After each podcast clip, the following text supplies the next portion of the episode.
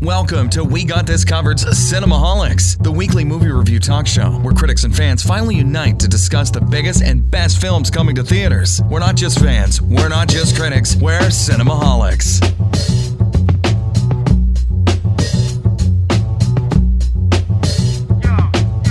Welcome once again to Cinemaholics, the official podcast of WeGotThisCovered.com. I'm Jon Negroni from the Internet, California, and driving a city bus in a high concept police chase through the last city on earth. It's Will Ashton. Toot toot. I don't know. I, I'm embarrassed that I did that. That was the weirdest thing you've all right, ever Will? done. Oh, you have to keep that in. I want that forever. Yeah, You, it's not you, a you should train. keep like- that in. Can we Train somehow is in the first part. can we somehow incorporate that into our intro now? Welcome to Is what Cinemaholics. Toot toot. Oh, oh, you've heard his voice already. Just firing guns at adults for literally two hours. Just, but never even getting close to getting shot. It's Soundmaster Maverick Hines. okay, yeah. See, this is the intros I can handle. I like that. I'm into it. Not getting shot. Yeah, not getting shot, but just laying down fire. Hmm. I'm into it. Well, you're going to be laying down fire in this podcast because we're going to be reviewing Maze Runner: The Death Cure, the third and final entry in the Maze Runner series. Now, if you're listening and you have no interest in Maze Runner: The Death Cure, and you're Me like, I just want to Oh. talk about other stuff, don't worry. We're, we're going to be getting to a lot of other movie reviews this week. Uh, we're going to be talking about Hostiles, Please Stand By, Black Lightning on CW, A Futile and Stupid Gesture, and more. And uh, we're going to get to a couple of things before we start our featured review. Uh, I do want to say that next week, uh, so next week, the movie Winchester is coming out. And two things about that Winchester is about a haunted house that literally is like miles from where Maverick and I record this podcast. I work like next to it. Yeah, it's like across the street. Spooky. Uh, and we were planning on seeing the movie like in the theater. There's literally a movie theater. It's a Cine Arts, and it's like right across from Winchester. Its park its parking Yeah. lot is like touching the parking lot Yeah. of Winchester. Yeah, and for those of you who don't know, Winchester is this movie about a haunted house, and it's like uh, the it's a true story of like this woman who was like building a house forever because she believed it was cursed and all this stuff. And you can go in there and like go You on, can do tours. tours. It's like a maze house. It's an overpriced version of the Maze Runner, and I think uh, it's. I think it would. I think it would have been cool to watch the movie like across the street. But here's the problem: I'm gonna be out of town next week, so we're not actually uh, gonna be seeing it. I think. Will, were you planning on seeing Winchester anyway? Not really, no. Unless we were talking about it on this show. Oh, great! the things So- you do for us, Will. Yeah. Yeah. Uh, well, I don't know. It, it could be good. It doesn't look very good. Um, the special effects kind of hammy. I think uh, Jason Clarke and Helen Mirren are in it. But uh, yeah. So instead, though, we do have an episode coming up with a special guest uh, that is going to be covering the Oscar nominations and a breakdown of Sundance. We're going to be talking to somebody who is at Sundance, uh, is still there right now as we talk, and uh, we'll let you know who that's going to be. And that episode's going to be coming out instead of the Winchester one. Um, so we'll keep you posted on that. Plans may change, um, but that's coming up soon. Also, uh, Will Ashton, your podcast, it ain't ogre till it's ogre. You do it on the side, you moonlight, um, a Shrek podcast, and uh, you guys have a like exciting new season with an exciting new movie. Yeah, so we have officially premiered season two as of last night, which is Saturday for those who are don't listen to us until I don't know when this episode comes out. But uh yeah, so normally we would have done Shrek two, but Matt and I we need something to kind of rejuvenate us. We decided we need to take a break from Shrek for one year, so Who would have thought? we decided to cover 2003's ill-conceived live-action take on The Cat in the Hat, which uh, John seems really confused and disappointed by, but I think it's going to be a lot of fun. But Maverick is really uh, excited about. What's I that? just think it's going to be like a small dose form of psychological torture to watch that movie every month. Oh for a no, yeah. Well, that was the thing. Like last year, we joked that we were going to drive each other insane, but this movie may literally drive us insane because it makes no real sense at all. Before trying it was a joke. it. This time, it the the joke's on us. Yeah, exactly. So, uh, yeah, check out the first episode, episode 13. That's available on iTunes and our website. And if you want to keep going down this train with us, we'll have an episode once a month. So, look forward to that. Will Ashton, if I've never seen an episode of It Ain't Ogre Till It's Ogre, will I be able to pick up with season two? Well, no one sees an episode of it because the podcast, but uh, you can certainly listen to it. Dang. And Dude, Will just lit you up. I was like, On Will, I'm gonna. air. Will, I can't wait to have you plug your podcast, and like now I'm just gonna cut it out. People just heard him roast Will, I you. heard you ended the podcast, finish Yeah. recording, edit, and no one ever hears about it. yeah. wow, that was Bill Um, Action right there. I would Yeah, do no, if that. you haven't, you can go into a season not really familiar with what we did last season just because it's a new movie and we're just going to have new bits and new random tangents. So, yeah, I definitely think you can join us for this season. Cool. Uh, yeah, we have a new season of Cinemaholics coming up. Uh, it's going to be kicking off with our Black Panther episode, so that's going to be cool too. And one of the things that we wanted to do to celebrate uh, our first year of Cinemaholics podcast is we are doing our first giveaway for the show. And- What? Yeah, and so we didn't talk about it on the show last week, but in uh, our post for the podcast, uh, I mentioned it, and a few of you weighed in on what you would like to get. Uh, what what what are the goods? What, what's the swag you guys want to get? Here, are you going to reveal what we're going to give away? Well, no, because we haven't decided. Okay. We, we've been talking about a lot of different things. Now, the listeners have suggested two things so far that I think are pretty interesting a Blu ray of Brigsby Bear, um, which was our 2017 movie of the year for Cinemaholics, um, and a signed copy of The Pixar Theory, my first book. Now, those are all great things, especially the part where, like, my book, you know, because, Yeah. like, What I if- love selling books. It's a signed copy, but I signed it. Yeah. I like that. All of us, no one, like, only Will and I sign it. You don't Yeah. touch it. From the only two Pixar theorists you should care about. Yep. Will and Mav.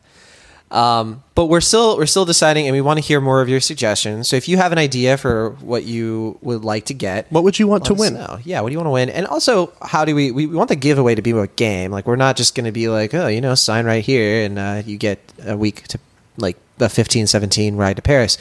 No, we actually want you guys to like uh, you know compete. Uh, we want things to get ugly. Oh, real. So yeah, Ready Player One situation. yeah, we've created an entire virtual world called Yeah. the Cinemaholics Oasis, and uh, yeah, there's a couple of Easter eggs we want you guys to find. You're just gonna find like uh, you're gonna find like a whole bunch of uh, movies that Maverick's never seen, like yeah, Which is all of them. yeah, A huge, huge interactive Shrek world where you just what you go through the simulation twelve times. And uh, yeah, Matt Serafini is the Mad Hatter of this situation. So anyway, that's a giveaway. Uh, let us know in. Uh, you can always email us cinemaholicspodcast at gmail.com for that uh, to let us know your feedback. Uh, hang out with us on the Facebook or Twitter page for Cinemaholics and all that stuff. It's in the show notes. Uh, so looking forward to reading all of that. Uh, before we get into our featured review, uh, just a couple quick things. Uh, now, those of us on the show, we've talked about Movie Pass a lot um, because it's something that we use to make sure that we see movies every week and we're not we're not breaking the bank. For those of you listening who are like Movie Pass, what is this? What is this pass? You know, is it like a boarding pass? Well, sort of. It's actually a pass that lets you watch all the movies you want, one per day, for only nine ninety nine a month at a lot of theaters around the country. So in the Bay Area, it's really convenient because there's a lot of theaters that you know Soundmaster Maverick and Hines and I like to go to because sometimes we're like, do we want to drive this much, this much, this showtime, whatever. Movie Pass is great because we pay a flat fee and we can see a couple of movies a week, and so it's very useful.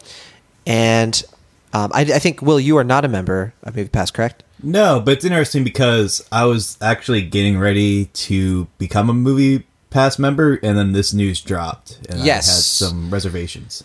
We're and we're not going to spend a ton of time on this or anything, but we do think it's important to bring up because we've talked about Movie Pass on the show so much. Movie Pass is doing something ridiculously shady. Shady. Um, so one of the one of the things we talked about, we had an entire last call, and it was is Movie Pass too good to be true?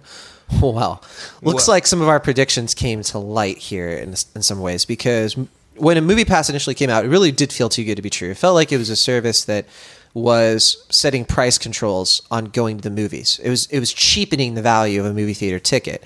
And now MoviePass has collected, I think, millions of subscribers. I don't know what the exact number is, but it's a lot. Yeah, Uh, since um, they've done the price decrease.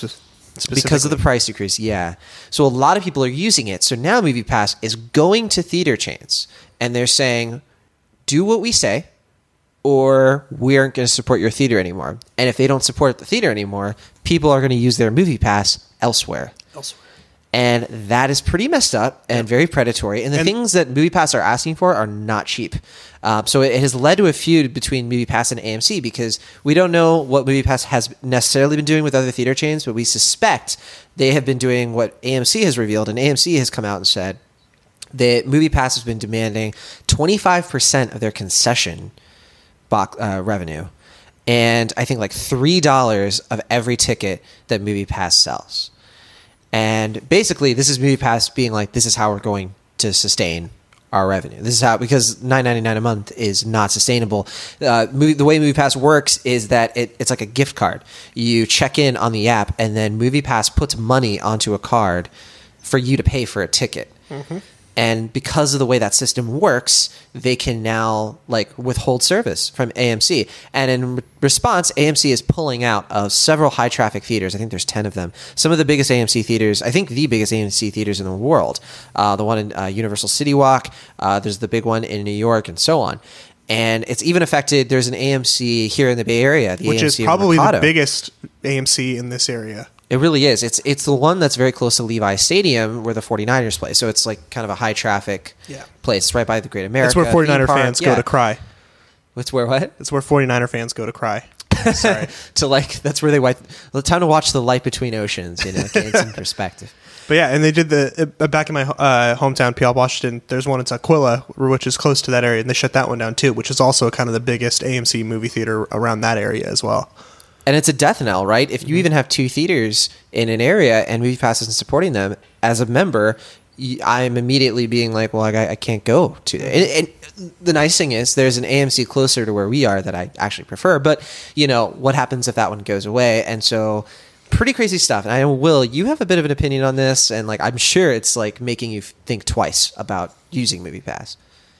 Yeah, I don't know. I mean, it's one of those things where, like we were saying before, it seemed too good to be true, and I was a little hesitant to actually get a movie pass just because I was afraid there was going to be a catch, because there's always usually a catch. And uh, I don't know, just seeing this news, I kind of get some concerning vibes, and uh, I don't know. I mean, I'll see how it plays out. I might hold off for a month or so to get movie pass, or I don't know. But uh, yeah, I don't know. I mean, I do think it's interesting though. I don't know if you've heard this or not. Movie Pass bought their first movie at Sundance. Uh, I didn't called American this. Animals. They did it with The Orchard. They're joining together to distribute a movie. It's like a three million dollar heist film. So, uh, yeah, I mean that means that I mean I don't, I'm not saying that that's gonna like make or break the bank, but if they keep buying films and they keep keep feuding with uh, AMC and they're just like, well, we're not going to have these movies show there. They also do something with Neon, I think, because that was why they kept pushing for I Tonya to uh, be seen by people with Movie Pass, right? Isn't that what was going on? Um, they have been. I don't know if it was Neon, but yeah, I Tonya and Forever My Girl. They had. They really were pushing. Yeah, because they Yeah, made a deal. so- Yeah. I mean, yeah, Um, if, if Movie Pass has all these customers and they're telling people like, "Hey, see these movies and don't go to AMC," then Right. yeah, They have. Uh, so they have 1.5 million subscribers as of this month, and they are collecting a ton of data on users, and they're using it to make money off of studios, being like, these people are watching these movies. Um, so it, it, it's a very precarious situation, and I'm super conflicted because, on the one hand. I really love that MoviePass is getting people who wouldn't otherwise go watch an indie film to go watch indie films, and it's it's convincing people to go to indie theaters and to see. Like I know so many people who went to go see I Tonya because they have MoviePass, and they're they're not as worried about the loss of investment by mm-hmm. purchasing a really expensive ticket. I love that. The problem is that I, I really just don't like this gouging that MoviePass is doing. It's very reminiscent of Netflix in a way. The way that Netflix was sort of uh, handling itself when it was like kind of jumping into original content and uh, definitely not as predatory, but like the way it was handling rights to movies and promoting them. I think MoviePass is sort of doing that for theaters now, and it could end up in a good situation like Netflix. I think Netflix really figured itself out uh, without being harmful to uh, you know movie go to film goers and to people who distribute films. But if this seriously starts to like detriment smaller theaters because these theaters have no choice but to bow to MoviePass's mafia-like demands, I, I I'm gonna have a serious problem with it. I'm I'm really really questioning what I'm gonna do about this, and uh, we'll we'll keep the listeners posted. I think that we don't have enough information yet on what's going to happen, but I think what happens here with AMC is going to be a, a big indicator of what's to come for sure. And I will say, as someone who works at an independent theater, only part time, but still, um, I don't know. I get, I see people all the time coming with movie passes. I'm really not really sure how that works still, but I'll, I'll have to read into that. We'll t- we'll talk to you about it later after the show. Yeah. We'll we'll we'll have a little birds and the bees talk about Movie Okay. Pass. You insert it into the chip reader, and then we'll talk about it. We'll talk This is about gross. So let's let's get into who's Chip. Let's get into our featured review, not Chips the movie. Oh, Uh, we still we're yet to talk about that movie. Um, we talked about that one before. yeah, we always talked about doing like a, a last call or something about chips. No, no, no. Or I've doing talked like a about bad chips. movie night. I forget what episode it is, but I talked about chips. Yeah, I'm sure you did in mini reviews. Yeah, I'm talking about like if we just sat around and talked about chips for like 30 minutes. That's never happened. Oh, sure. Yeah, that'd be great. You sound very sincere. Yeah, I know. So let's get into our featured review of Maze Runner: The Death Cure. Uh, this is the third and last movie of the Maze Runner series, and if you've never seen Maze Runner, you have a representative here because Maverick Hines went into Maze Runner: The Death Cure not having seen the first two films. All he got was an explanation from me with some color commentary, um, very similar to what I did for Paddington. Yes. Um, hopefully, just as effective. And uh, yeah, so Maze Runner: The Death Cure. It is a it's like a, a it's a young adult book movie. Um, it's based on a series of books by James Dashner. It's kind What of another sentence. Hunger Games, Divergent, that kind of thing.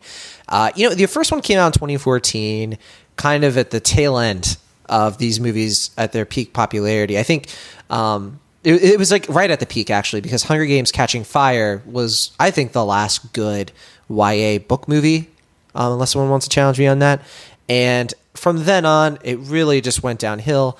Uh, the first Maze Runner was a bit of a surprise. It was I, I thought it was a very likable film, very very engaging. Uh, had a nice little central mystery. These kids are stuck in a maze; they don't know why, and there's like aliens. And then the second movie came out just a year later, The Scorch Trials, and that film was just like a really long chase scene. I didn't hate it. I think Will you disliked it. I was very indifferent on it. Okay. I, I, I didn't mind it at all, actually. I, I had a good time with it because I'm a big Dylan O'Brien fan. He's the leading man here. But then the third film, you wanna you wanna be with Dylan O'Brien. you do. You want to be on his team. Uh, although I feel bad I didn't watch American Assassin. Did anyone watch American Assassin? Um, I don't know. Movie Pass, I'll let you know in a couple of minutes. Sure. But yeah, Scorch Trials. Uh, you know, they it was made more budget, but it only made about like the same am- same amount of money as the first film. And then we finally have this last film coming out over a year late. It was supposed to come out in February 2017, but uh, Dylan O'Brien got injured on set, and so they had to push the release to January, uh, a famous dumping ground for films. And so here, here's where we sit. And so let's for a quick previously on Maze Runner. Will, can you can you do a quick previously? What, what, what, do you remember anything that happened in the first two films? Oh god, this is gonna be a losing battle. Um, so there was a maze. to do it. Uh, so this kid wakes up. He has no memory of what's going on outside the real world, and he goes into this maze with all these boys, and they're like, "What's going on?" And it's like, Okay. "It's a maze," and he's like, "That's weird." And then there's like these supernatural like spider things. yeah, they, I they're think like- they're yeah they're like They're like, "We gotta kinda. get out of this maze." And then a girl came at one point, and they're like, "It's a girl." and then they're like, "We gotta get out of this maze." and then um, I think they like go through the maze, and then they like kill the monsters, and um, then they get to Patricia Clarkson, who's like, You got out of the maze. "Yeah, you got out of the maze," and uh, they're like, "Let's explain some dumb reason why we made a maze," and then they're like, "That's dumb," and then uh, they they're outside of the maze in the next movie. And they go to like the Scorch Trials, and then Giancarlo Esposito and Rosa from Salazar. from Man Seeking Woman season two was there, and then um, they were like, "It's a city, but it's also like a maze if you think about it." and then um, the one like betrayed them, and he's like, "But I love you," and he's like, "Well." We gotta get a cure, and then we get into this movie. Oh, Minho got taken, and they're Minho, like, "We gotta save Minho," and they're like, "We'll get Minho," and then this movie starts. Right. You know how they So- uh, they talk about people listening to like certain music as torture tests or or like making like have you seen the meme where it's you know that FitnessGram Pacer test is used as like a torture joke or whatever what you just did could easily be used as like you could just play that for hours for people and they would tell you anything you wanted to know like just make will ashton stop talking about this series of movies Sorry, Will. it was great It's okay. Yeah. So what you uh, everything you said was basically right. Uh, it's the future and the world. There's this like disease called the flare virus, and it's making people die. And uh, the cure that they're trying they're trying to find a cure by exposing kids who are immune to the disease, which includes Dylan O'Brien and these group of kids in the maze. Uh, they're exposing them to these really harsh conditions. Like you got to run this maze because it's gonna your adrenaline is going to kick up these like antibodies or something, and it's going to create a cure for this flare virus. And so that's the premise of this series.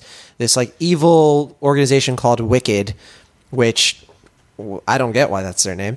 Um, they're basically the Umbrella Corporation uh, led by Patricia Clarkson and Aidan Gillen. They are trying to round up these kids and they're trying to do these like experiments and everything like that on them in order to find a cure.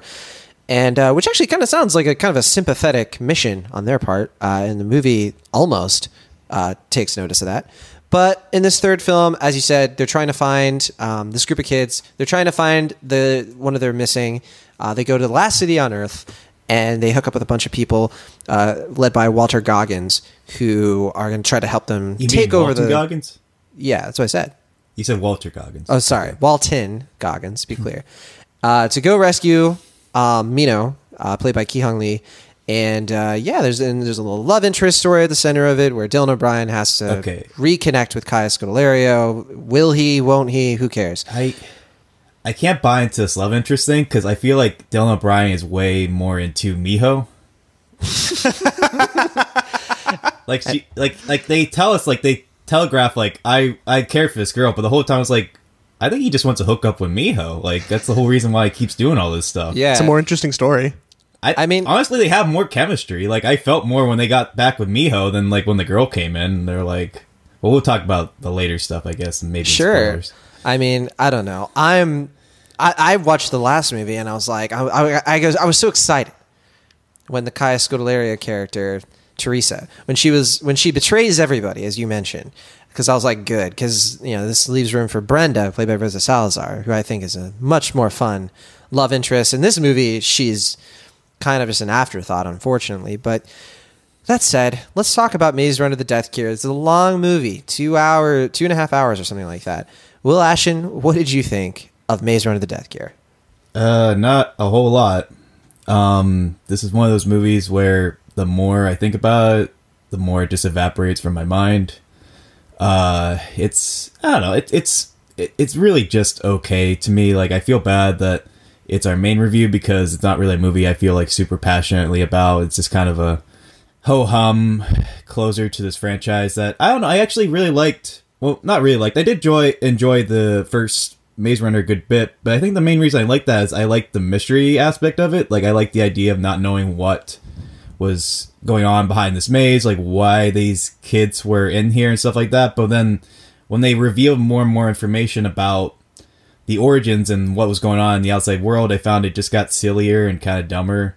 Yeah, and, uh, I, I would add to that, like the idea of like how do we get out of this maze is a way more interesting plot story than we got to go rescue this guy.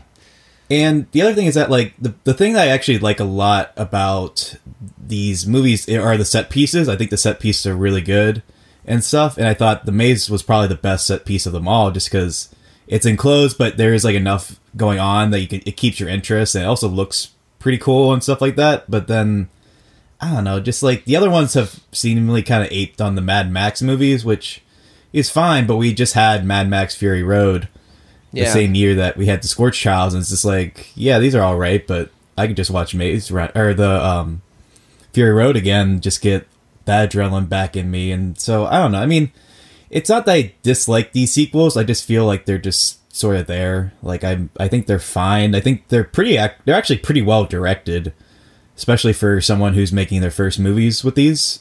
But I This is director Just- Wes Ball, by the way. Yeah. He- he's directed a few short films, but the Maze Runner films are his only main releases. And I would like to see like was he attached to Y the Last Man at one point? I don't know. I thought I remember hearing that, but I could be completely wrong. I could see. I want to see him do something else, actually, something maybe a little more adult and mature, just to see what he could do on his own. Away. I feel like the Death Cure was really dour, though, like mature in a bad way, like very self-serious. Well, no, no, no. I just meant like I want to see him be like on like doesn't have to deal with this franchise. Like now he's away from that, doesn't have to have that. Like him just being like in an R-rated setting and just make a movie like that's a hopefully original concept or something that's based on something that's a little more uh compelling as opposed to this kind of I don't know because I heard the the sequel like the books aren't that great either like the first book is really cool but then the sequels aren't that good so like the source material wasn't really doing them any favors either from what I've heard yeah, and they do. Yeah, they, they don't have like the largest audience in the world. Like we were talking about this before. Like who who wants to see these Maze Runner films? And yeah, I don't think the fan base is very large. Definitely not as large as like Divergent. And then Divergent fizzled out right on Yeah, the that weaker was- material. That was sad. Um, actually, not sad. I mean, those movies were pretty dull, but I mean, just not even getting to finish their series. Yeah, uh, I think that uh, two things I appreciate about Maze Runner is that they don't split the last movie into two, and Yeah. they actually do finish the whole thing in Right. a reasonable amount of time. Well, you're saying weren't there prequels? I guess they could do. There are They- prequels, but yeah, I don't think they're going to happen. It does feel like it does have a conclusion. Like it does feel like this is the end of a story. So I, I am Yeah. glad that they're not going to try to do another one. Hopefully, but I don't know. Well, so far the box office is uh, painting a picture that says don't. Um, they Really? yeah, because I think you mentioned in your review, Will, like as the budgets go up, the money just goes down a little bit. So yeah, I, I don't see an appetite. And and Dylan O'Brien needs to move on. He's got really good things ahead of him. Um, I, I think that American Assassin aside, he Well- this, this is a really strong young actor. Yeah, is this the one where he got hurt? Yeah, yeah, just He- like a couple it- of days into filming. Was that during the opening scene? I was trying to figure out where it was, but I don't know which scene they were working on. It might have been. because was. I thought he flew out of like a flat or a moving vehicle. It, it- see, that's the thing. It's like I I wonder if that was uh, a scene that they did in the middle of like the last city. So Hmm. don't know for sure, but Maverick Hines, you uh you went into this movie and you didn't you didn't see a single Maze Runner film. What, what was your experience like? Um, it, yeah, I don't know. I don't know what to say. I, I it was.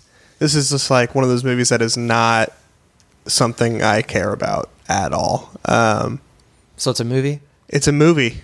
It was a long sit in a movie theater.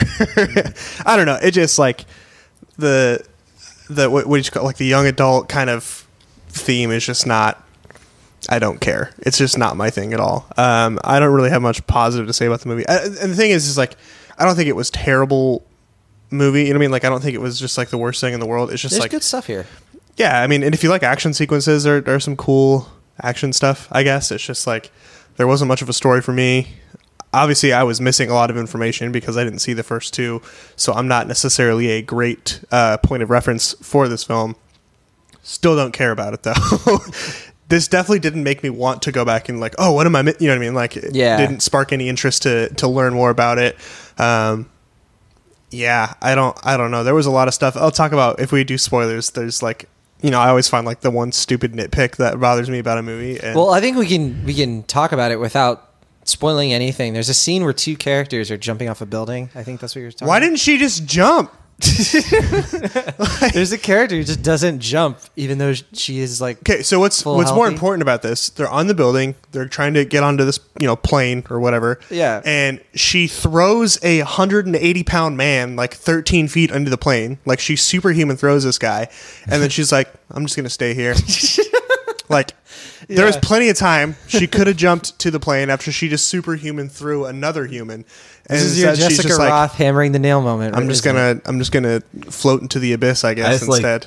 I like the idea of her just being like, "I'd love to move, but in the script it tells me I gotta stay here." So- yeah. She's like, I really want to jump, but you know, plot, I guess. I don't know. It was just I think that's the first thing I said when the movie. I was like, why didn't she just jump? what is happening? So There were a lot of little stuff like that too. I think there were many moments in the movie where it's just like, why didn't this person just do the, the right? there were a lot of weird thing? character moments. There's there's there's scenes when characters like kill certain people, or th- there's just things that characters do that you're like, why would you do that? Yeah, it just doesn't make sense. It's like it, it seemed like their their need to make this movie dramatic, like there needed to. Oh, you need to feel something. Mm-hmm. There's so a we're lot just of drama. We're just gonna make someone do something outlandish that has no sense or you know importance to this movie, just so you can go, you know what I mean? And instead, it made me go, what? Like, why is this happening? Which is a shame because, like, I do think the storytelling itself is pretty cohesive. Like, nothing happened where I was like, "That's kind of impossible." Like, there were actually plot contrivances like that. Like, I, I kept getting out of my getting out of my own head of like maybe they're not shooting anyone because they want to not kill the kids. Nope. Maybe they're not like firing missiles thing. at this car that's right in front of them because they want to take the antibodies from the kids. I mean, you really have to give this film a lot of credit because it doesn't tell you, it doesn't give you a lot to go off of, of like why weird things happen, I guess. But oh, and I do want to say we were benefited a bit by watching this in IMAX because I would like the set pieces here are pretty cool. There's some cool stuff that happens. There's a scene where it's like a, the city becomes like a war zone, Yeah. and on IMAX it, it, it was pretty thrilling. Like there was some there was some real effort put in this movie. I, I really think like there's a scene where like a car like flies down the street and it's a really great practical effect. Uh, you know, I I don't know. I, I hesitate to kind of make it sound like this is a straight pan waste of your time, but it kind of is if you don't have any investment in these movies because how are you supposed to like where are you supposed to come in from, right? I agree. Yeah. I don't know. There's. I wish there was more to say about it, but I, like I said, I just feel like I don't have a lot to offer the conversation just because I haven't seen a lot of them, and you know, as our listeners has pointed out, I'm kind of a hater, I guess. so I'm just adding this to the repertoire list of Maverick doesn't like this movie. Yeah. There, there's some things we, uh, you know, we don't want to spoil. There's a, a character from the first movie who inexplicably shows up in this, and, Which was uh, just a wasted moment for me. I was yeah, like, you're like, I don't. "Hey, here's this guy I'm seeing for the first time." but he shows up, and you know, I honestly think it was for the best because he was a character. Like this is a show that desperately needed some humor and some energy, and this actor actually brought some. They they really tried. The, uh, sorry, I don't mean to cut you off, but there were a couple moments where they really tried to be funny, and it They was just did? like, I yeah. didn't- didn't well, I didn't me. notice until after the fact. Like, there's a moment. I'll try to say it without giving it away. You might have to edit this out, but like after the whole bus thing. Mm-hmm. And then the bus just goes like out of order, and I was like, Yeah. "Oh, that was Oh, supposed yeah. to be a joke." Right. S- Poor the timing children. was just way off. yeah, it was just not well done.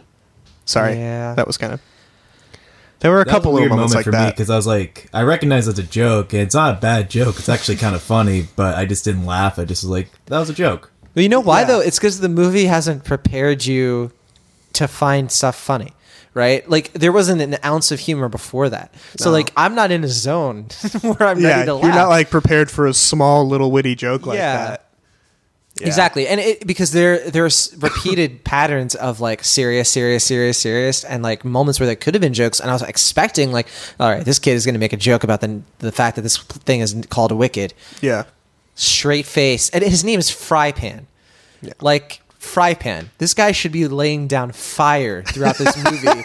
like he should be the self aware character who's like, this is insane. Yeah. They really needed something like that. They Yeah. needed some sort of break because it was just, I think you said earlier, th- this thing was just too serious, too much. Because like the you don't need all the characters to be like that. With the Dylan O'Brien character, there's enough to like him for. He's mm-hmm. just a very selfless leading man. He's just you know he's not very exciting or anything, but like that's enough. But like you need like the Rosa Salazar character. She could have had a little like she, I don't know. There there are moments where she kind of goes a little crazy with adrenaline, I guess. But I don't. I, they're just very confusing things here, and I wonder how much of it is the source material and how much of it is just the directing. I don't know. Yeah.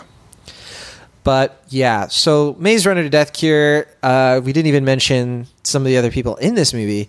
Uh, we did mention like Walton Goggins plays like a ghoul from Fallout Four, um, basically. Uh, And uh, Barry Pepper is in this with a very small role. It really feels like he had a role in the books that just didn't translate. But you know, I I, I think that w- w- one of the things Will and, Will and I were talking about because we were you know we both wrote our own reviews for this, and I think we're both kind of conflicted on how this movie feels like lots of other movies. Will, um, Yeah. where are you at with that? Yeah, I mean, it, it wears its influences on its sleeve, to be sure. But, uh, yeah, and it just doesn't really, I don't think it brings enough to the table that makes me invested in it on its own just because like I mean I can't even imagine being in Maverick's position just watching this without really any full context of what's going on but just like like you're kind of saying before it looks kind of drab it doesn't really it doesn't look like it's exciting as the first two movies and it just like the things that it brings are just kind of by the numbers trilogy closing stuff so Yeah, it- it's it's a lot of mashup materials, right? It's But- zombies and Mad Max and Yeah. sci-fi, Bioshock, and it's weird. Right. But I will say, like, even though the opening is very, very inspired by Mad Max, I found that to be the most entertaining scene just because I like the use of, like, practical effects and, like, actual stunts. And I thought that was a pretty engaging, fun way to start the movie. But the problem is that the rest of the movie doesn't have anything quite as exciting or as interesting. Yeah. Well, well, I would say one interesting thing is that Minho has like a VR scene that I thought was pretty cool, um, where it's a nice little like refresher of like where why this character is kind of important. you Yeah. know? Well, that was one of those scenes where I was like, I'd really like to see Wes Ball do like something else, like a horror movie or something, because Sure. I think he has potential. But I felt it was kind of weirdly out of place in this movie. Would you say Wes is too craven to make a horror film? How dare you? And that was our last episode of Cinemaholics, everybody. We're done. Uh, yeah, I don't know. I mean, it's like kind of ma- like what Maverick was saying. It's just like this movie doesn't really offer you a lot to talk about. Like it's just just sort of there, and it's like it's not incompetent. It's pretty decently made, but it's not engaging or really original or compelling enough to warrant hmm. like any enthusiasm. So it's just Yeah. like a big shrug. Let's let's count that as your final thought, Will. What's your grade for Well- Maze Runner: of The Death Cure? My final thought is that Dylan O'Brien and Minho should have kissed. That's my final thought. All uh, right. C plus. All right, cool. Uh, I'm in the same zone. I think that it's just very strange to me. Yeah, that too. Um, I, I, I do think that there are a lot of missed opportunities with characters, not just those two, but like, you know, it, it, Giancarlo Esposito is in one of the most thankless roles I've ever seen him in, and it's just a movie that it's just it's it, it rips off so many other things. It's just it's not it doesn't mm. have its own feel. Hunger Games has its own feel and style and like the details make that world come alive. This one, I just don't care about the world that I'm in. So, and I like the characters enough from the first two films that I wasn't super bored by this, but again, it just didn't add anything. So I think that in some ways, this movie has some really good filmmaking in it that's even better than the second and the first. But I honestly think that you should just watch the first movie and consider it a standalone, uh, and you're much better off that way. I give the movie a C plus. Uh, I like I said earlier, am probably a bad reference for how to grade this movie, considering how much information and con- important or context most I was missing. Um, according to the box office Yeah. statistically. I guess so. Um, yeah, Will we'll kind of summed it up for me pretty well. This just didn't leave me with much to talk about. It's very forgettable for me. I forgot we were talking about it. Like, Right. I was like, "What are we doing this week on Cinemaholics?" And Jon's like, "We're in the theater still." Like, we're, um, so yeah. I mean, I think that's a pretty good wrap up of what that movie offers me as a uh, non-investor of this series. Um, it's just a C for me. All right. Well, it's a, that's a C average for Maze Runner: of The Death Cure. Are you surprised? Um, we're going to take a quick break. When we come back, uh, we're going to do our mini reviews for Hostiles. Uh, please stand by. And on that note, please stand by um, for Black Lightning. And if you little stupid gesture and more, don't go away.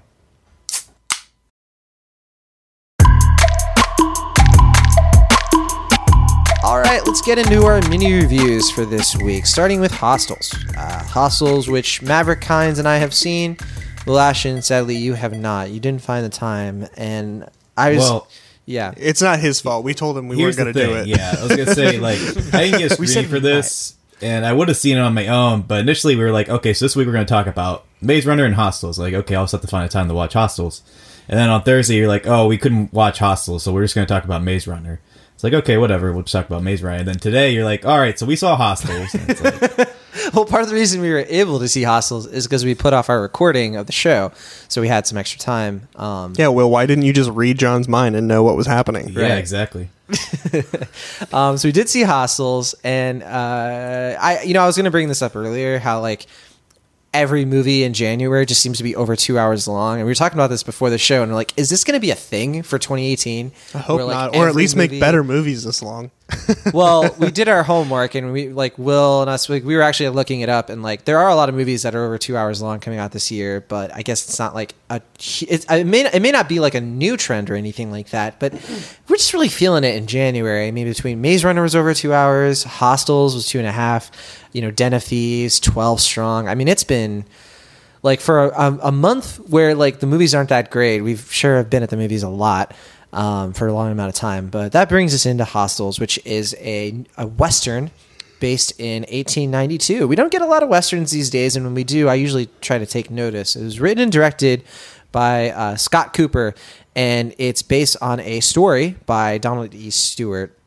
Uh, the film stars Christian Bale, Rosamund Pike, Wes Studi, who Wes Studi, you may not know that name. Wes Studi is like has been in like every movie. Uh, he he's usually like he plays Native American characters and like he was in Dances with Wolves, Last Mohicans. Um, he was in an Independence Day. I mean, this guy he's in everything. Um, I think he was in one of the Taylor Sheridan films at some point, but uh, Oh, Wind River. was it was it I don't know if it was Wind River. I'd have to look it up, but yeah, so Scott Cooper, um, I don't know if you guys are uh, he he's been an actor in some films, um, but he directed Black Mass, the Johnny Depp movie that was supposed to be Johnny Depp's return to form. I was gonna say his his most well known movie is Crazy Heart, which got Jeff Bridges his Oscar. Right. Crazy Heart's a good film. Um, Black Yeah. Ma- Black Mass is just like his most recent, but Crazy Heart. I, I mean, like that it. came out almost a decade ago, right? So Uh, yeah, 2009. So, yeah.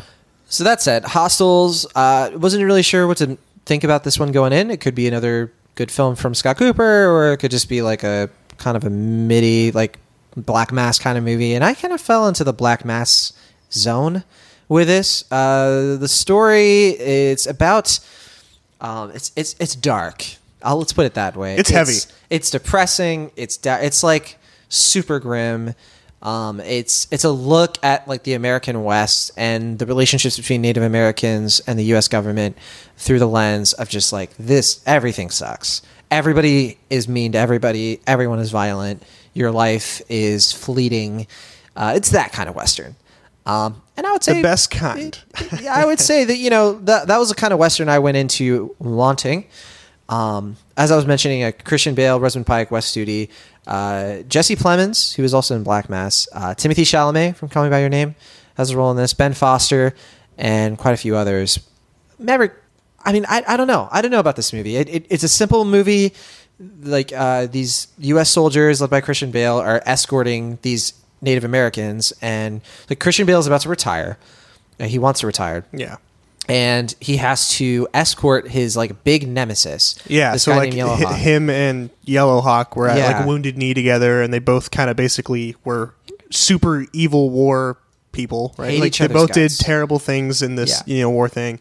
Uh, Win- or not uh, Yellowhawk has been in prison with his family for like seven years, and the government decided like they've put him through enough. He's dying of cancer, so Christian Bale's character has to lead him back to his homeland of Valley of the Bears in Montana Yeah. as like his final resting place. And they chose the guy who like hates him the most to lead him there because he you know knows the trails, can speak the language, that and it's pretty good PR. Yeah. Um, for for the cat for the for his boss. Right, Yeah. right. And along the way, they uh, link up with this woman uh, who, played by Rosamund Pike, who her entire family is just dev- like decimated by Comanche Indians. And so it from there, it's like kind of a the Revenant kind of thing, where like they have to deal with bandits, they have to deal with fur traders, they have to deal with these uh, Comanches, and along the way, Christian Bale's character and Wes Studi's character sort of have to find some common ground in order to survive. It's that kind of film. Yeah. Uh, did you like it? so you know this is this kind of you know the the western dark kind of thing it, it's really a genre and a style that i enjoy you know um hateful eight 310 to yuma uh, open range like i really like these kind of like dark you know old west movies so I, I went into it with a little bit of bias already thinking like this is totally something i'm gonna enjoy um, and while i did like this movie like i don't think it's necessarily on par with you know the ones I mentioned beforehand. You know, I don't think it's like a fantastic film, and I think a lot of that for me comes from the fact that it was just slow. A lot of it was really, really, really slow. And while I did like the important scenes and I thought it was cool, and you know, it was just like an okay movie. It was an enjoyable experience. I think it would have been better for me if the pacing wasn't so slow, if there wasn't so many unnecessary, you know, campfire shots at night and stuff like that. Literally, like there, there was this like uh, filmmaking technique where Cooper is apparently really trying to get forward like the passage of time. So what he'll do is he'll fade in to campfire, stay on that shot for like ten seconds, and then no dialogue, and it's one character, and then mm-hmm. fade out to like the next morning, and then the same thing, and there's only like two shots. And like I get what he's trying to say with this, but when you're the viewer and you're spending like two minutes just with no dialogue, getting a point across that after you've already been in a movie for yeah, you know, an like, hour and it- forty five it's- minutes. it's not exactly compelling enough for me to like get soak it all in. And I think he was hoping that like the atmosphere was going to soak me in, but it's not a pretty enough movie. It's pretty, but it's not. It's not a movie. It's not a big canvas of a movie where I just want to be exposed to a lot of. It's not like Blade Runner, right? Where you just every detail is amazing or whatever. Not even a movie like Wind River. Like that movie has a lot of sprawling vista shots, but you are you're really into it because um, maybe because I I just personally was like hooked on the plot of it and like the the stakes. I didn't care about Christian Bale at all in this. I did- I did a I was having a hard time like staying awake in the Really? first 20 30 minutes because the only, I, until they finally meet up with Rosamund Pike, I was like, how am I going to sit through this for two and a half hours? Because I just I wasn't sold on him at all. Yeah, I, I would say I wish because like as you know, as you expect, as they go on this journey, you kind of learn more about Christian Bale's past, his character's past, you know, Joseph, what he's done and stuff like that. And I wish they would have given us just a little bit of more of that in the beginning because it's hard, like you said, Jon. It's kind of hard to care about him, Yeah. um, for the first little bit. But I think this what the movie does really good job is like you know, th- there are some some contrasting points about you know the, the status of people in this time. And like you can see men reflecting on what they've done to this native american people. And like like you can see that some of these guys were pretty self-aware of the fact that they have displaced an entire group of people and that like they don't necessarily deserve what's you know what's happening to them.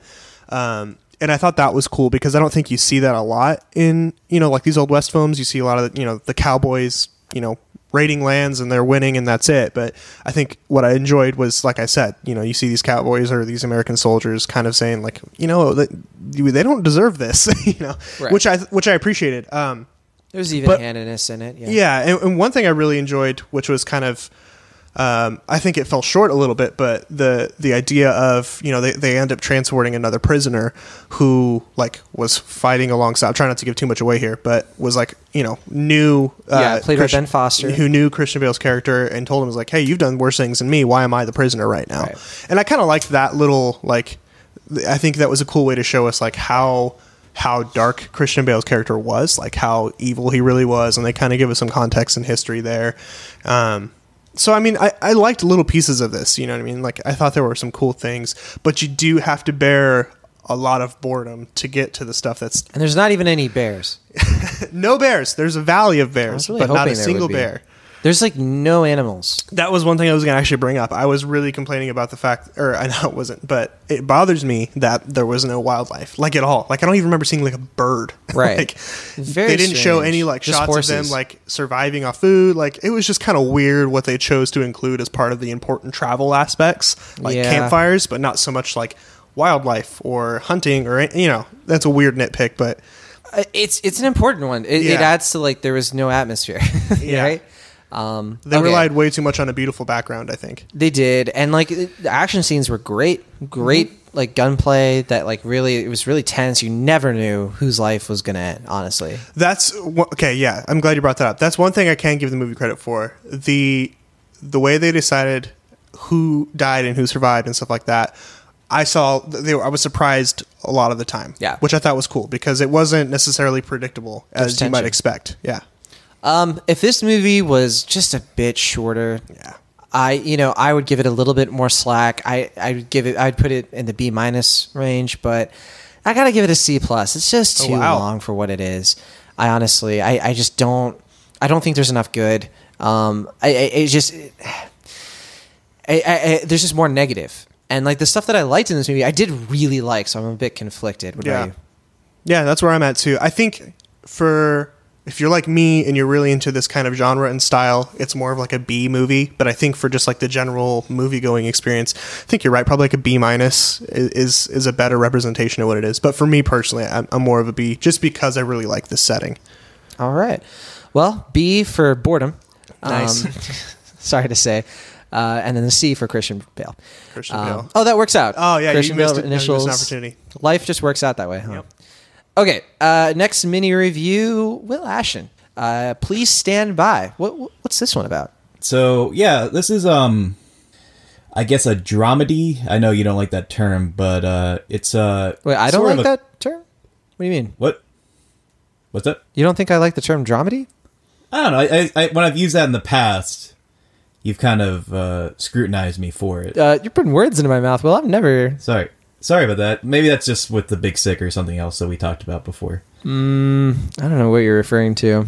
Yeah, I don't either. So uh, we'll move on then. Um, yeah, this is like a coming of age story where Dakota Fanning is a girl who's very much on the spectrum, and she is living in a foster home sort of situation with Toni Collette and a couple other people. And uh, she doesn't really have any outside connection. She doesn't really have any friends. She just kind of has her own little personal interests, which mainly rev- revolve around Star Trek. She watches a lot of Star Trek, um, and she's writing a script, like a fan script for this contest where she can win about ten thousand dollars. Uh, because of her situation, she doesn't really have a way to get the uh, script out, and she's her sister is Alice Eve, and there's like a kind of fractured relationship there that's only partially explained. But through a very through various different uh, mix-ups and situations, they she cannot get the script out in mail in time, so she goes on this like kind of road trip to LA to go directly to Paramount Pictures to deliver the script in time. And it's uh it's the same guy, I think his name's Ben Lewin, the director of the sessions. I don't know if you remember that movie or not, Jon. Uh with John Hawkes and uh who was the other person that? Helen Hunt. I never watched Which it. is you ever watch it? It's a good movie. Um That's his most recent film, isn't it? yeah, well like 2012. Yeah, but I don't think he's done anything since. Yeah, this is like his first movie that since then. And then I think he actually has a movie at Sundance right now because he has another one with Paul Walker or uh, with um Paul, Walker. Rudd. Jeez. No, no. Uh, Paul Rudd. It's like called The Catcher is a Spy. It's uh, I know that's at Sundance right now. He directed that as well. Um, but yeah, no. The, the thing about the movie is, um, so Jon knows this. I don't think Maverick does. I have a very invested interest in movies that tell stories from the spec or from people on the spectrum because I am on the spectrum and I take a pretty personal interest in how that's being represented and how people like me are portrayed in film and television. And so far, this past year or so, there's been a lot of stories from like Young Sheldon to uh, Atypical on Netflix to um, The Accountant two years ago and the documentary I haven't gotten to see called Dinah or Dina um, and Life Anime as well. That's a really good one. Uh, all these different movies. Oh, and The Good Doctor on AMC or whatever that is. Uh, There's all these stories coming out, and I feel like a lot of them, with the exception of documentaries, uh, have been kind of troublesome because while I appreciate the exposure to people like me, it does kind of give a false impression most of the time, and I find that while they have good intentions, they just don't really portray it right, and it just comes off as kind of false and inaccurate, and sometimes even offensive, like it was for the accountant. As far as this movie's concerned, I think it's a little better than most of those. I think it comes from a very sincere, sweet place, and I think a thing that really helps this movie is not only is it from a female perspective, which is usually not seen.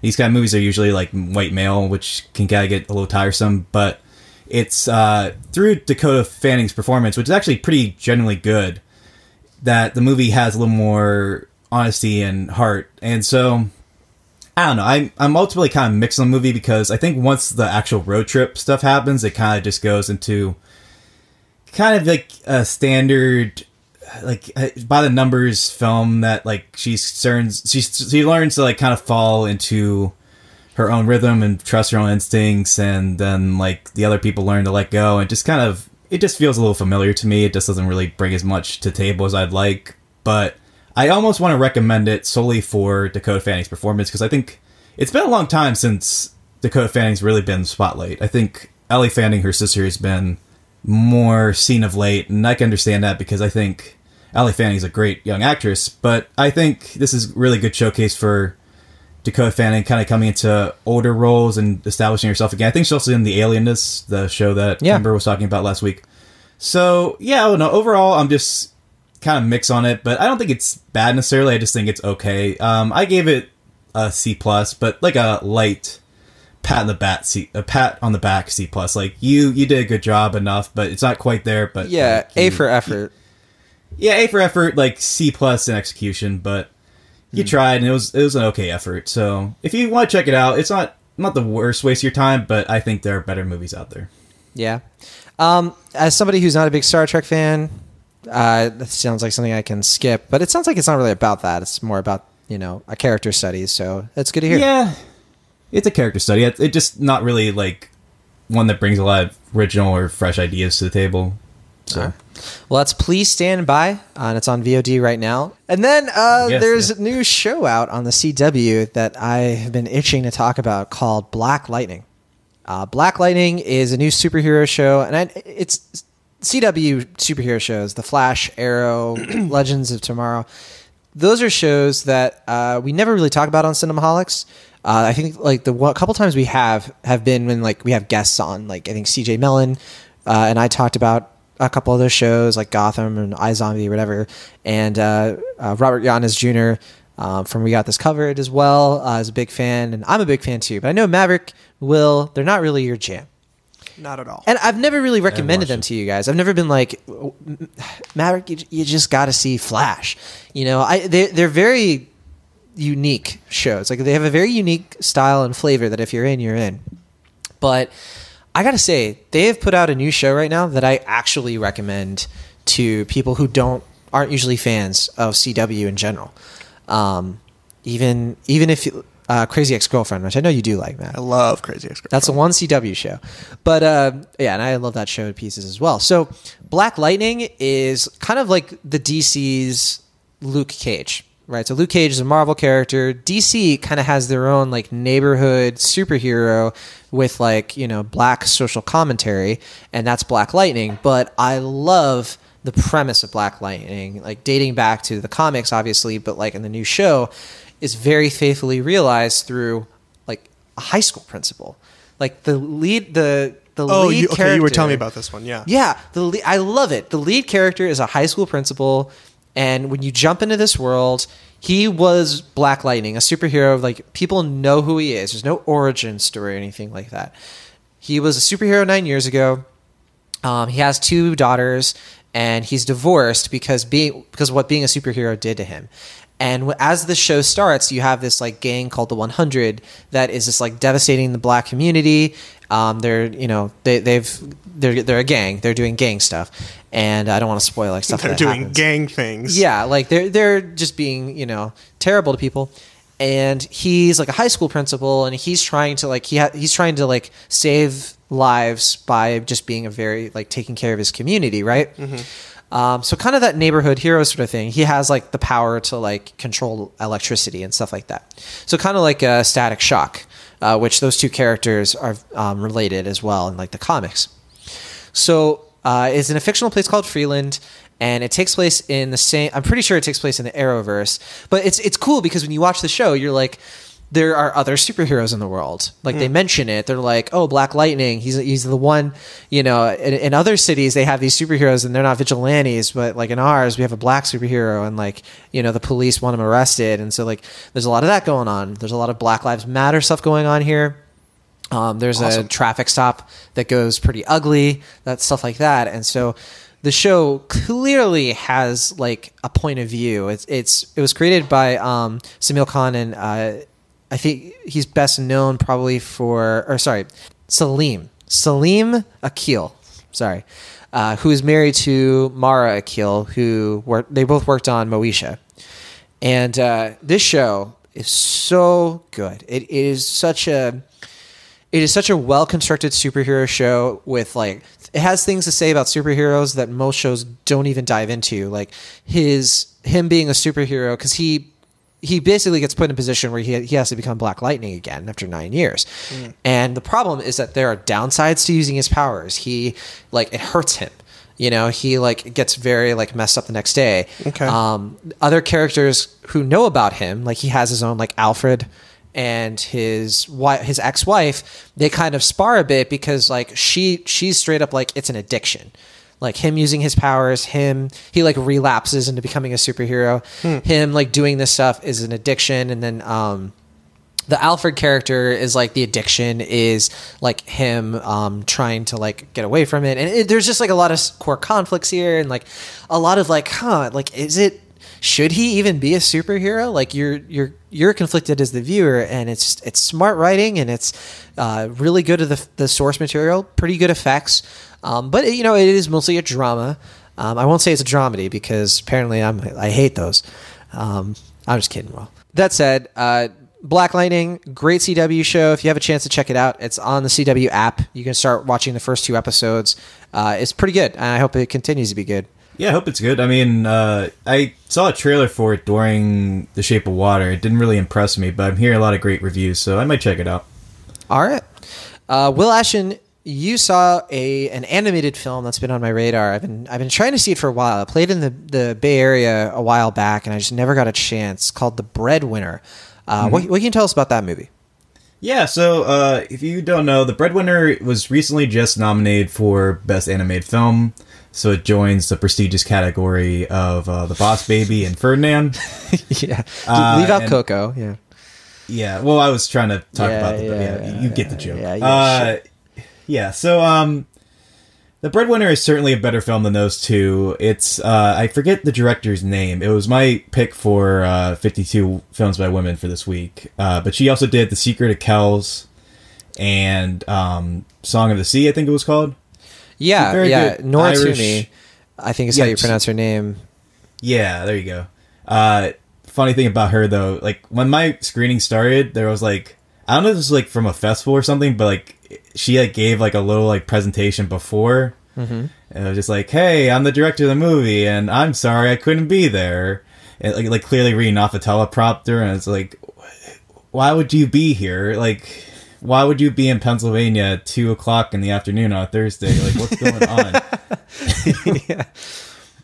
Um, but anyway, no, it's uh, it's an interesting movie. because- Jolie uh, executive produced this one too, right? Exactly, yeah. She is an executive producer, and uh, it's a mostly, I think, Irish production, which is kind of interesting because it's a it's a story of a young girl in. Uh, I don't think they ever say what time period it is, but uh, she is, if I am not mistaken, is she's in Afghanistan or um, Yeah, um, under the control of the Taliban. So I think it's supposed to be yeah. like yeah, early two thousands before the Taliban right? is. Yeah. yeah. So uh, she is just basically kind of living a quiet life with her family. Um, women, obviously, at this time, do not have really any control. Like they cannot buy food for their family. They cannot have any real like things. They can't. They all they can really do is like stay home and raise their kids. Essentially, as, as the movie presents it.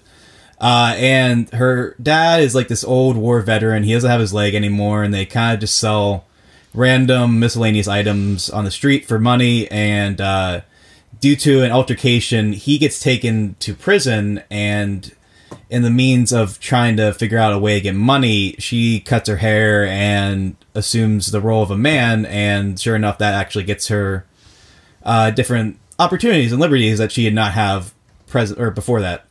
And so the movie, it, it it's a very uh, interesting story because I don't want to give away more after that because I think Well, it just sounds like Mulan. Yeah, I was gonna say I, well, I didn't actually want to make that comparison because I feel like that's almost too simplistic. But that's a very, I mean, there's that, and then I was talking to somebody and they compared it to like that Albert Nobbs movie, if you remember that. Um, but no, I mean it's uh it's an interesting film. I I I'm curious to see if more people will see it just so I can talk about it with them because there are some things as far as its presentation are concerned that I found kind of odd or some things that I wasn't really sure were as effective as it could have been. But uh, yeah, and overall, it's definitely a good film. It's a beautiful film to look at. I mean, the animation, just like in uh, Secret of the Kells and Song of the Sea, it looks gorgeous. Especially there's some scenes throughout where they tell like a story within a story. Like she's telling this long story that's like a fairy tale in it, and it's you know obviously parallel to what she's going through in real life, and the way it's animated and everything, it just it's funny, it's really well done, and it uh, ultimately it's a very touching, heartfelt film. And I hope Jon, if you get a chance, whether it's in theaters or on demand or some other way, you can get a chance to check it out because I would like to talk about more when you actually get to see it. But in the meantime, if you do if you do have a chance to see it, it's kind of hard to find because I think it's Cartoon Saloon that produced it, and they Yeah. aren't usually the best about distributing their movies in theaters. So I felt very fortunate that I got to see it in theaters. But um, yeah, it's definitely if you have a chance to see it, check it out because it's very much worth your time. I think I'm gonna give it a B plus. And I- uh, I- yeah, yeah. I really, I really want to see it. Uh, B for bread. And uh, the problem That's the is other that thing. it's the the nearest screening for it is like forty miles away. Um, so that's Oh, a wow. challenge. Yeah, Yeah. It, it was a little bit closer for a little while, and then it was around the holidays, and yeah, it's just eh, as you say, they they can be tricky about that. But I, I do plan Yeah. on seeing it before the Oscars. So yeah. If you get a chance, yeah, definitely check it out. I was gonna talk about how one of the first things I said after it came out was I was joking with Jon, like they should have called it the bread buyer. No one wins any bread, and then you were just like, "Shut up, Will."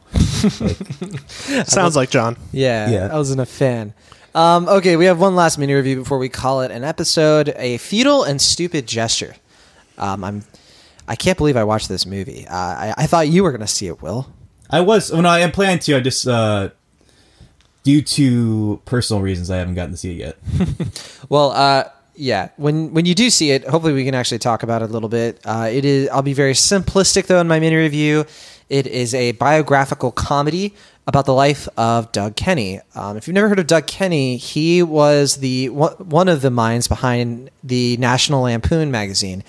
Um, so this movie tells the story of his life. Uh, you know, spoiler alert: he died in 1980. I won't reveal how, but uh, the movie kind of is about that and how um, this is the guy who was behind the movies uh, Animal House and Caddyshack, uh, which you know two two of the most successful comedy films. Uh, well, Animal House is one of the most successful comedy films of all time. And uh, yeah, the movie stars Will Forte, uh, who plays the role, um, and it it Oh, and uh, Donald Gleeson is in this. He plays Henry Beard, and they they get out of Harvard and they team up. They've just published a book called Bored of the Rings, and they decide they, they want to like create like a, a humor magazine, something in between Mad Magazine and the New Yorker, as they put it. And uh, if you've never read National Lampoon, I'm sure you've heard of it. You know, this is the comedy brand that launched the careers of Chevy Chase, uh, Jim Belushi. Um, I think Brian O'Donohue. I'm not as quite as familiar, but with like basically um, Mick. Sorry, um, basically like the impetus for Saturday Night Live. Uh, this very particular um, time in history uh, when comedy was going a lot darker, basically, and. Uh, it, it, Doug Kenny is kind of a person that I don't think a lot of people realize or know a lot about, especially like in our generation because you know of his untimely death. Uh, the film also stars Neil Casey, Jon Daly. Jon Daly plays Bill Murray, and it's like they, they, it's a very self-aware film. I should point out, like it's a film that literally, um, li- literally, what, what what's his name? Martin Mull. Yeah, Martin Mull. Yeah, Yeah, Martin Mull plays like an older version of Doug Kenny if he had lived. and like throughout the movie, he's breaking the fourth wall. He's saying things like, okay, well, we also, so these are the four writers we hired in a National Lampoon magazine. And then like a crowd of other people come in. It's like, okay, these are these other writers, but we didn't have room for them in the film. Sorry, guys. like, there's a part where they like, uh, li- he's like, and there's a bunch of other creative liberties we took. And like a bunch of, uh, like, like there's like a um a black screen goes up and then it's like a slide of credits of like what they did that like didn't actually happen. And funny. it's like a lot like the big short. It's very similar to the big short in that style. Like i, I have a feeling that um that uh because it, was written by michael colton and john aboud um uh, they wrote the book sorry. And the book kind of has that personality to it but um th- this one, yeah, watching it, I was very much thinking of like uh, Ryan Gosling and you know uh, Steve Carell, sort of trying to you know break the fourth wall. It was directed by David Wain, and uh, you know it's uh, it's it's a Netflix movie. Like you can watch it like right now, and I think for a Netflix movie, it's perfectly average. Uh, I didn't I didn't hate it. It's not very great. Uh, it- it's just it should have been funnier, I guess. And it, it was very distracting to see Will Forte in this role because Will Forte is a very funny guy, but the type of comedy here just didn't. A lot of his jokes were well written, but they just do not land. Like the bits and stuff. And so there's a lot of like whatever, who cares moments.